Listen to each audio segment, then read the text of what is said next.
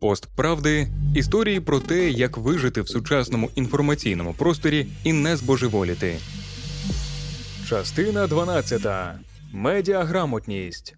кожного своя Україна і свій інтернет. Не, не. The virtual reality. Віртуальна реальність відіграватиме дедалі істотнішу роль у нашому суспільстві. Зростатиме кількість людей, які працюватимуть і проводитимуть багато часу у віртуальній реальності. У цих віртуальних світах ми існуватимемо як аватар. У сучасному світі ми вже не кидаємося на шаблезубого тигра або не втікаємо від нього, але ми також маємо щось обов'язково зробити. Тому дуже часто такою реакцією стає натискання на кнопку поділитися. Треба не забувати про те, що соціальні мережі фактично е, вони заробляють на тому, що ми сперечаємось. Ми сперечаємось, ми сперечаємось, сперечаємось, ми сперечаємось, ми сперечаємось, ми сперечаємось, ми сперечаємось, ми сперечаємось, ми сперечаємось, ми сперечаємось, ми сперечаємось.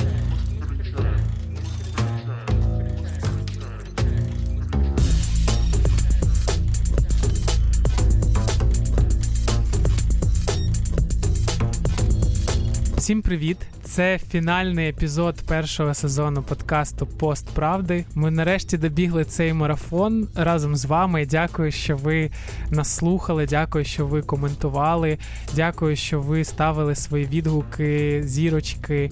І наш фінальний епізод він, він взагалі про медіаграмотність. Ми з вами вже встигли поговорити про фейки, про емоції, про бульбашки фільтрів, е, і про здоров'я, і про все, що завгодно. І власне в цьому фінальному епізоді нам хотілося б підсумувати всі ці ваші знання і спробувати надихнути вас застосовувати їх на практиці. Тож сьогодні ми поговоримо, як розвивати критичне мислення, яким змі можна довіряти, і що слід знати про часник. Мене звати Кирило Безкоровайний. Я Дар'я Козява. Ми співзасновники Куншт, і це фінальний епізод про медіаграмотність.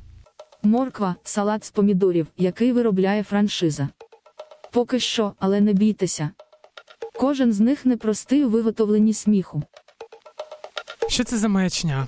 Це реальна новина, опублікована 4 вересня 2016 року, із заголовком 70% користувачів соцмереж читають лише заголовки новин про науку, перш ніж їх коментувати. Десь я вже чув це. Її опублікував сатиричний журнал Science Post. Насправді, те, що ми щойно почули, це лише її невеличкий фрагмент. Там є ще дуже багато подібного. Е, Дякую, вистачить. Цією новиною поділилися 46 тисяч людей. І власне ця реакція добре ілюструє, як люди споживають новини в інтернеті. Спільне дослідження Колумбійського університету та компанії Microsoft показало, що майже 60% посилань, які поширюють у Twitter, ніхто ніколи не відкривав, включно з тими, хто ними поділився. З огляду на це в червні соцмережа запустила функцію на платформі Android, яка пропонує людині, яка натискає Share, спершу прочитати новину, якщо вона ще не клікнула на неї. Це хороша ідея. Сприйняття новин в соцмережах справді дуже поверхове, і навіть професійні медійники нерідко втрачають пильність. Дослідниця українських змі Альона Романюк у одному з епізодів розповідала нам, як наші видання і канали від регіональних до всеукраїнських клюнули на повідомлення про нашестя кульових блискавок. Цей експеримент вона запустила влітку. Літо, як ми знаємо, це сезон відпусток, сезон затища, коли доводиться неабияк напружуватися, щоб чимось наповнити стрічку новин. Особливо, якщо ви працюєте у регіональному У виданні. мене є чудова історія від редакторів із Запорізької області з 2009 чи 2010 року, коли помер Майкл Джексон. І через якийсь час е, два редактори щось сиділи там собі, мабуть, відзначали. Не було новин в регіональних змі, і вони написали, що мешканці такого собі села Жовтнево вирішили переназвати своє е, село на честь відомого співака Майкла Джексона у Джексонівку. Поставили цю новину, закрили сайт і продовжили там пішли займатися своїми справами. Цю новину передруковують інші регіональні сайти. А, Вона виходить в стрічку Укрнет. На наступний день вона виходить в загальнонаціональні медіа. Після чого журналісти приїжджають у це село Жовтневе запитувати, як же ж мешканці ставляться до того, що їхнє село тепер буде називатися Джексонівкою. Мешканці села трішки шоковані цією звісткою, бо більшість з них люди похилого віку, які ніколи не чули про короля поп-музики. На цьому всьому просинаються там селищний голова, просинаються депутати облради і починають розкручувати всю цю тему і на ній піаритися. Більше того, один із депутатів облради навіть писав на той час листа Бараку Обамі про ось таку ініціативу переназвання їхнього. Е, ну там населеного пункту на честь відомого співака, і треба ж влаштовувати мости. Будемо робити там всесвітні турніри і так далі. І що ж Обама? Історія це замовчує. Є різні фейки, і треба розуміти їхню природу. Її найпідступніша сторона проявляється у період пандемії. Багато фейків про ліки, наприклад, протифлазіт лікує коронавірус, а це просто спиртова настоянка двох е, трав. Да, це бур'ян, просто який настояли на спирту. Кому вигідно розповсюджувати цей фейк? Фармвиробникам, тому що люди в пошуку панацеї від е, знову ж таки нажахані, коли є багато незрозумілих питань, коли є більше питання ніж відповідей. Вони йдуть і купують все, що тільки можна. Ага, протифлазіт лікує, піду його куплю, і ціна виросла одразу в два рази. Потім ще запустили фейк про цілющі властивості імбиру. У Києві через два дні Е, імбир в мегамаркеті сягнув ціни 900 гривень за кілограм. О, ну тобто це просто це от пряма кореляція. Треба пам'ятати, що усілякі сенсаційні повідомлення, які вражають або шокують, це часом ще й результат того, що самі журналісти не заглиблювалися у проблему коли був карантин, е, коли він розпочався, в Китаї е, померла людина від хантавірусу. На що медіа для того, щоб хайпанути на цій темі, е, запустили заголовок, що нова напасть, смертельний хантавірус, там чи таємничий хантавірус, від якого знову гинуть люди. Насправді хантавірус уже відомий дуже давно. Просто не треба їсти, пити, торкатися екскрементів і випорожнень гризунів, і потім там, наприклад, руку брати до роти, і все буде з вами добре. Ну тобто є якийсь здоровий глузд. Але власне за гонитві за ось такою сенсаційністю і за трафіком медіа теж запустили фейк. Тому є дуже багато джерел, це дуже багато аспектне явище. Припустімо, що середньостатистична людина не знає, що хантавірус спричинений мишачим послідом, і взагалі вперше чує про це захворювання. Ну, наприклад, як я. Є так багато речей, про які нам відомо вкрай мало. Як зрозуміти, о, переді мною повна дурня. Мене знаєте, часто представляють на різних заходах і кажуть, це Альона Романюк, людина, яку не можна обманути, яка знає все про фейки. Так, я про фейки знаю дуже багато, але і мене можна обманути і вести в оману, причому достатньо легко. Тому що у кожного із нас є свої тригерні точки, те на що ми реагуємо. Дивіться, у нас є два типи мислення: емоційне і раціональне. Коли ми раціональні, ми критично мислимо, ми ставимо питання, ми не піддаємося на шахрайські схеми, і в принципі ми можемо здебільшого відрізнити правду від фейка, тому що ми бачимо, ага, приходить мені смс про те, що будуть вертольоти з повітря окроплювати е, дезінфекторами Україну що саме сьогодні, з 23-ї вечора по 5 ранку, і більше ніякого фактажу немає хто буде, де буде, звідки інформація. Немає відповідей на це на ці запитання. Все ну тобто, причому джерело недостовірне, я ці інформації не буду вірити. Але коли інформація, коли ми емоційні, а емоціями в нас часто викликають хто діти або якісь жахливі події, те, що вражає, тобто те, що чіпляє в кожного з нас. Якщо тільки ми переходимо з раціонального мислення на емоційне, все нас обдурити дуже легко. Тому перший індикатор це те, що включається емоція, будьте обережні. Прочитали якусь новину та і хочеться одразу поділитися або розказати, як же ж вони могли, або а ти знаєш, чи ти уявляєш, ми кажемо собі стоп. Відправляємо цю новину на карантин, йдемо, заварюємо чай або каву, п'ємо, видихаємо, і після цього вже знову читаємо цю новину, і ми її будемо сприймати зовсім по іншому. До речі, це стосується не лише новин, які викликають у нас негативні емоції, страх, тривогу чи огиду. Дослідники Пенсильванського університету проаналізували близько 7 тисяч статей New York Times за тримісячний період і виявили, що статтями, які викликали позитивні емоції, люди ділилися частіше. Ну звісно, у березні, якщо пам'ятаєш, українські зміні писали, що під час карантину одне китайське село навідалось 14 слонів. Ці слони, нібито шукали там їжу і знайшли цитую 30 кілограмів кукурузяного вина. 30 літрів? Ні, ні, я тобі цитую те, що написано на сайті нового времени. І ці слони Значить, нібито почастували себе тим вином, захмеліли і почали гарувати в чайних плантаціях. Ну так, 30 кілограмів це звичайно вражаюча цифра. Я хочу побачити цей, це посилання. Треба обов'язково його додати в коментарі до цього подкасту, бо щось взагалі на голову не налазить.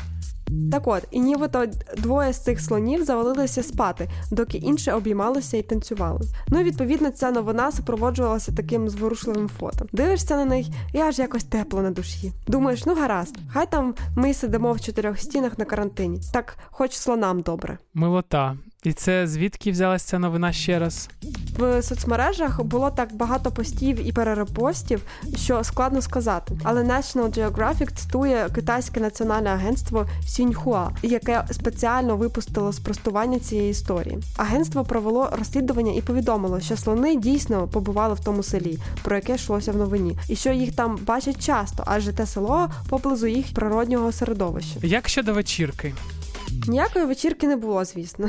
І про це е, власне і наголосило Сіньхуа. Тож жоден із героїв історії не напивався і не валявся в кущах, і не танцював, і не гарцював, і все було добре. Звідки взялися розтиражовані фото, ані китайське національне агентство, ані National Geographic не з'ясували. Ця новина була надто хороша, щоб бути правдою. Ну завжди знайдуться охочі зіграти на наших чутливих місцях. Проєктний менеджер просвітницької організації IREX Марина Дорош радить не розслаблятися. Ось, наприклад, ви бачите якісь дописи в соціальних мережах, які викликає у вас ем, емоцію, обурення чи страх. Зробіть паузу і подумайте, з якою метою цей допис написаний та поширений. Чи є у ньому факти, які можна перевірити, чи є у ньому емоційні судження? Можливо, там дискримінується певна група і навіщо? Якщо ви дивитеся випуск новин і бачите певний сюжет, теж ставте питання, чи наводять журналісти джерела інформації, чи надають вони повний контекст події, які коментарі звучать. Знаєте, насправді, якщо застосовувати такі фільтри, дуже багато матеріалів на перший погляд, які переконливі,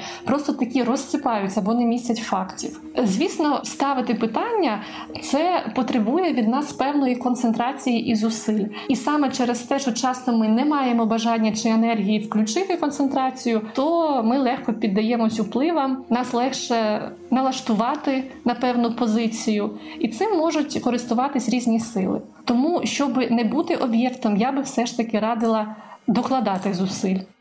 Ми говоримо переважно про інтернет, але є важливий нюанс, про який слід згадати. Торік Київський міжнародний інститут соціології опублікував дослідження, яке показує, що майже три четвертих українців отримують інформацію здебільшого з телебачення, з онлайн-видань чи соціальних мереж утричі менше. У трійці найпопулярніших каналів 1 плюс 1, Україна та Інтер. Тож в мене питання: якому зі ЗМІ можна довіряти? Я би все ж таки не радила конкретних назв. Е, я би радила зрозуміти принцип функціонування якісної журналістики, зрозуміти для себе, що таке журналістські стандарти, і тоді скажу так: коло медіа, які ви споживаєте, відразу звузиться дуже швидко, і звертати увагу на власність, кому належить медіа.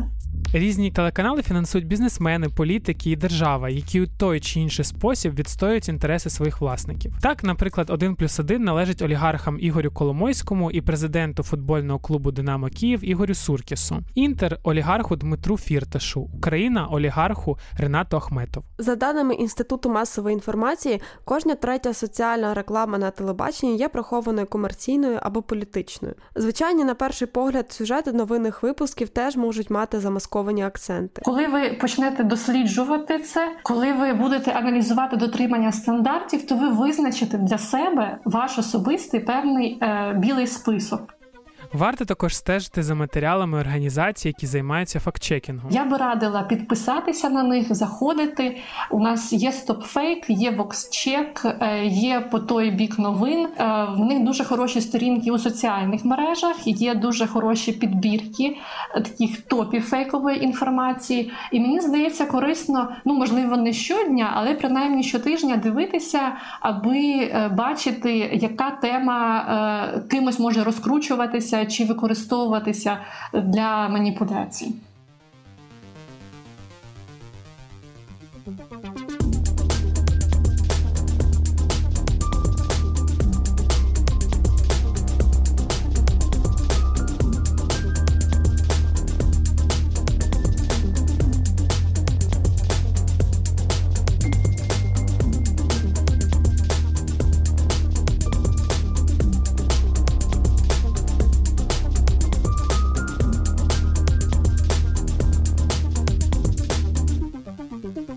Чим раніше людина володітиме інструментами здорової поведінки в інформаційному просторі, тим краще, каже Марина Дорош. Якщо ми будемо розвивати критичне мислення у дітей, то в майбутньому житимемо у суспільстві, де люди будуть менш вразливі до популістських гасел та політтехнологій, що провокують сутички та заворушення. Найбільш логічний шлях це впроваджувати медіаграмотність саме через е, заклади освіти. Тому е, методологія нашого проекту, проекту Айрекс вивчає та розрізняє інфомедійна грамотність, передбачає інтеграцію навичок інфомедійної грамотності у вже ем, наявні навчальні програми. Тобто, наприклад, аналіз сучасних медіаматеріалів про історичні події, порівняння інтерпретацій, якщо це в нас історія України чи всесвітня історія.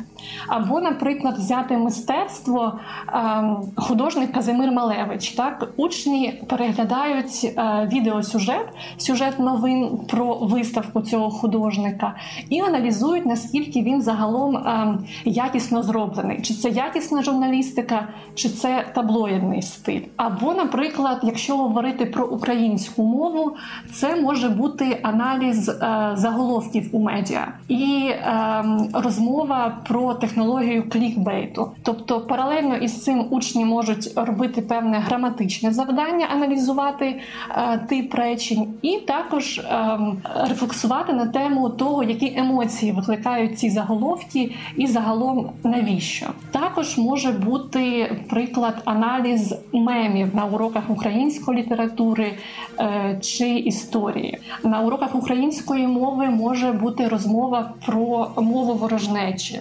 Тобто е, вчимо ідентифікувати речення, де є мова ворожнечі, і вчимо складати речення з толерантною лексикою. Проект реалізований вже у 600 школах України. Раніше в ньому брали участь лише обласні центри, а з 1 вересня до нього долучилися школи менших міст і сіл. Тож які результати наразі? Учні, які навчалися протягом семестру за нашими матеріалами, вони покращили, наприклад, навичку розрізняти е, факти відсуджень на 39%. А як це вимірюється? Учням на початку семестру дається певне е, завдання проаналізувати текст, і потім в кінці семестру, уже після того як їм викладалася низка уроків е, з нашими вправами. Чи подобається школярам такий формат? Діти реагують позитивно на вправи. Про це свідчить теж опитування і зворотній зв'язок від учителів. Вони зазначають, що уроки стають цікавішими, і тут думаю. Кілька причин. По-перше, усі вправи проекту вони інтерактивні, тобто багато роботи у групах, парах, ігрових елементів. Це дуже пожвавлює навчальний процес. По-друге, знаєте, одна з особливостей вправ з медіаграмотності, що вони позбавляють уроки диктату вчителя, який, на жаль, все ще є у частини шкіл. Це такий радянський спадок, е, коли учитель завжди правий. А наші вправи вони дають е, більше простору е, висловлювати свою думку, обґрунтовувати її. І ще одна причина, на мою думку, це те, що медіаграмотність має потенціал наблизити навіть, здавалось би, певну далеку чи нудну тему для учнів до тем, які їм близькі і зрозумілі. Голова і співзасновник громадське телебачення Харків Віктор Пічугін наголошує, що журналістам, в свою чергу, потрібно усвідомлювати розмаїття аудиторії, і для того, щоб донести правду до різних її сегментів, треба так би мовити грати на їхньому полі, але своїм м'ячем. Всі ці люди вони просто не говорять на тій мові, на якій розмовляємо ми. В них е, інший трохи світогляд, і вони трохи по-іншому думають. Тому, якщо ми починаємо вкидувати їм е, великі аналітичні статті про те, що все неправда, і розвінчання фейків, і так далі, і так далі, то звісно, що воно на них не спрацює, тому що він подивиться такий. Ну, ні це не для мене, і так далі. і так далі. Але якщо ви знайдете формат, який їм зайде, і буде, вони в нього будуть там гратись, читати, передивлятися відео, цей формат буде вкладати якусь там ідею або там якісь спростування і так далі, і так далі, то вони будуть це це з'їдати. Це як Е, дітей дітям знову ж таки дають якісь ліки гіркі, але їх підмішують там у якесь вареннячко. Діти за рахунок цього з'їдають і вареннячко, і ці ліки. Це перегукується із тим, що нам радив консультант Агентства США з питань глобальних медіа Франа Квячорка. Треба вчитися перепаковувати інформацію. Тупих немає. Є просто люди з різним розумінням, з різними поглядами, з різним сприйняттям інформації, і тому треба впрощати Спрощувати не означає робити примітивним, як дехто вважає. Ми живемо у світі, де легко отримати передозування інформації. Тож спрощувати це говорити максимально по суті, без води. Право на кмітливість з мемуару американської гумористки Нори Ефрон. У школі вона відвідувала гурток журналістики. І ось на першому занятті викладач зачитав класу ряд фактів і попросив написати на їх основі лід для шкільної газети. Лід, ну таку коротку, короткий вступ. Інформація звучала так: директор школи Беверлі Гілз Кеннет Пітерс сьогодні оголосив, що викладацький колектив школи у вівторок поїде у Сакраменто, щоб взяти участь у колоквіумі про нові викладацькі методи. Серед спікерів заходу будуть антрополог Маргарет Мід, просвітник Роберт Мейнард Гатчинс та кілька інших. Я вже забув імена. Це важливо для історії. Ти прям як я. Нічого страшного. Так навіть краще. Ефрон і її однокласники швиденько записали всі ці деталі, а потім намагалися відтворити їх, трошки міняючи послідовність слів. Переважна більшість написали щось на зразок. Маргарет Мід та Роберт Мейнард Гатчинс виступлять перед викладачами школ. Не думаю, що читачам шкільної газети багато користі з цих імен. Яка їм різниця, хто виступатиме перед вчителями? Ну отож бо й воно, суть в іншому. Підсказка: у вівторок усі викладачі вирушать на той колоквіум у Сакраменто. Тож наш лід для шкільної газети. Я досі не доганяю, розшифровуй. Ну, Кирило, ну що ж таке? У вівторок не буде занять, бо всі вчителі поїхали. А, от воно що. Оце так лід. А... Спершу слід дізнатися, в чому сіль, а потім вже за потреби розпрошуватися на деталі, бо за всіма цими деталями непотрібними ти не помічаєш суті. Це урок з медіаграмотності. Ну і трішки з тайм-менеджменту.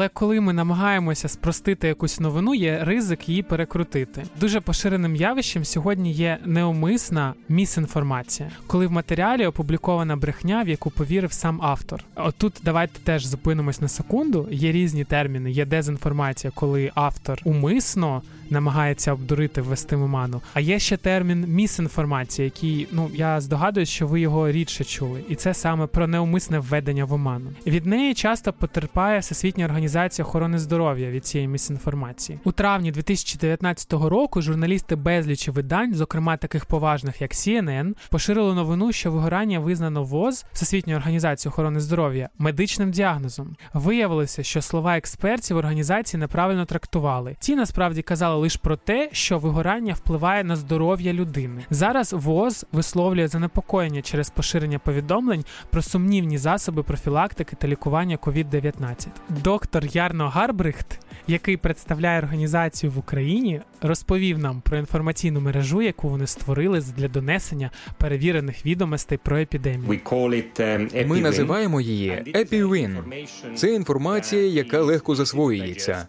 Вона призначена для журналістів, але також і для будь-кого, для пересічних людей, які хочуть знати про тестування, про імунну реакцію, про різні способи лікування або про очікування від вакцинації.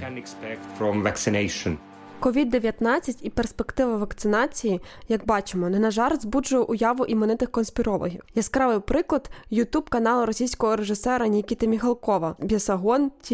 No comments. No comments. У цього Бісагона майже 60 мільйонів переглядів. Ну, щоб ви розуміли. Это не прививка в нашем понимании, это чипирование. Это патент под кодовым номером WO 2020 06 06 06. Как-то настораживает 06 06 06. Вы, наверное, понимаете, да? Это случайное совпадение или это намеренный подбор такого знака, который в апокалипсисе страшне. Крім боротьби з подібним мракобіссям, ВООЗ також розвінчує міфи про всілякі, зокрема народні, методи порятунку від вірусу. Ми моніторимо соціальні мережі й інші платформи. Інформації так багато, що інколи найважливіше губиться. Тому ми намагаємося і надалі поширювати прості меседжі, які були ще з самого початку пандемії. Мийте руки, дотримуйтеся правил етикету при кашлі та чханні. Якщо ви відчуваєте, що вам погано, зв'яжіться з вашим лікарем. Не змінилися меседжі на кшталт. Нам потрібне належне тестування. Нам потрібно відстежувати випадки зараження коронавірусом. Нам потрібно дотримуватися ізоляції. Ми маємо лікувати тих, хто цього потребує. Журналісти постійно намагаються знайти нову інформацію, але насправді ми маємо прийняти те, що поки ми переживаємо спалах COVID-19, ключові заходи для охорони здоров'я залишаються незмінними. Окрім гігієни офлайн, має бути і онлайн гігієна. Керівник проєкту StopFake Євген Федченко у одному із епізодів дав нам таку пораду. Мити руки абсолютно гігієнічна річ, якби яка може абсолютно нас переносити і в, в медіаграмотність. Тобто, якщо там ми можемо також порекомендувати людям мити руки, бути досить вибірковими з тими джерелами інформації, з якими вони спілкуються, тримати дистанцію, не поширювати вірусні якісь речі без перевірки і так далі. Інший ключовий аспект це солідарність. Uh, uh, Ми запустили кампанію у партнерстві з вашою реперкою Альона Альона, щоб люди були чуйнішими одне до одного і розуміли, що стигматизація не допоможе побороти COVID-19. Стигма ізолює людей. Люди вимушені приховувати свої захворювання. Інколи, боячись приниження, люди не звертаються за допомогою. Життєво необхідно уникати таких ситуацій, і нам з вами це під силу. Нам потрібно допомагати одне одному, і це те, що залишається незмінним у всіх країнах. Якщо у когось виявили коронавірус, якщо ваші сусіди заразилися, допоможіть, принесіть їм їжі, підтримайте їх, доки вони в самоізоляції, аби вони швидше одужали. На цій життєсвятній ноті ми завершимо наш останній випуск першого сезону подкасту «Посправди». Але в нас із вами попереду ще багато нових історій. Підпишіться на новини від Куншт, стежте за нами у соцмережах, дбайте про себе та тих, хто поруч. Будьте здорові, будьте на зв'язку і буде вам наука. Дякую, що слухали епізоди цього подкасту. Дякую, що ви пройшли, прибігли з нами цей марафон. Ми дуже вдячні Українському культурному фонду, який обрав цей проект серед інших для фінансування, і ми мали змогу створити такий продукт для вас. Звісно, ми хочемо продовжувати. Ми хочемо новий сезон, але над цим подкастом працювало більше ніж 15 людей. Це команда, яка працювала над інтерв'юванням більше ніж 40 експертів. Це команда, яка писала сценарії, яка редагувала, яка робила фактчекінг, яка записувала ці епізоди, яка створювала унікальну музику спеціально під цей подкаст. Сподіваюся, що вам сподобалась наша робота. Ми дуже хочемо продовжувати цей проект і увірватися до вас із новим сезоном. Якщо вам цей проект був потрібний, якщо ви хочете його розвитку, ми закликаємо вас стати нашим другом. Друзі, Кунш це спільнота, яка підтримує наше існування, всі наші проекти невеличкими донатами. Ми також створюємо багато різних подій, ексклюзивного контенту для наших друзів Куншт. Ми залишимо посилання, як можна стати нашим патроном в коментарях до цього подкасту. І якщо у вас є така змога, то ми будемо дуже раді бачити вас в своїй спільноті, і ми будемо дуже вдячні, тому що ви зможете допомогти нам створити нові сезони таких подкастів, як цей. А поки ми закликаємо вас поширити цей подкаст, поставити нам хорошу оцінку, розказати про нього друзям та рідним і застосовувати усі ці практики, усі ці поради, про які ми говорили впродовж 12 серій цього подкасту. І звісно, ми дуже вдячні вам, що ви перевіряли нас.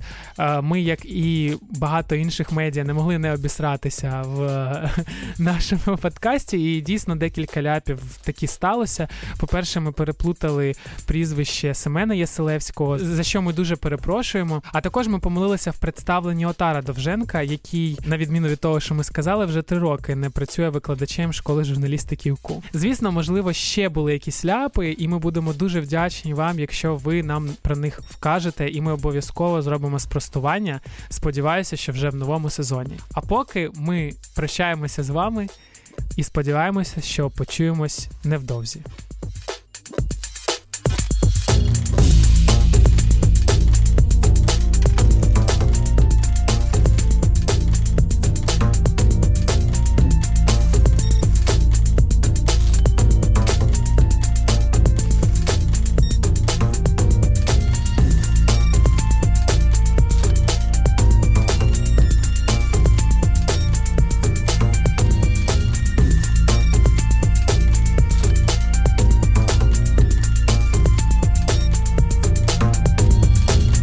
Над подкастом працювала величезна команда: це Даша Кузява, Ярослава Куцай, Олеся Павлишин, Марта Льода, Максим Плевако, Кирило Безкоровайний, Каталіна Маєвська, Діана Сяркі, Павло Козирєв, Дмитро Сміян, Богдан Камуз. Наші волонтери Ілля Гром, Аліма Пардашева, Айсулу Тошибєкова, Анастасія Баравік, Іра Скіпор та Себія Абібулаєва.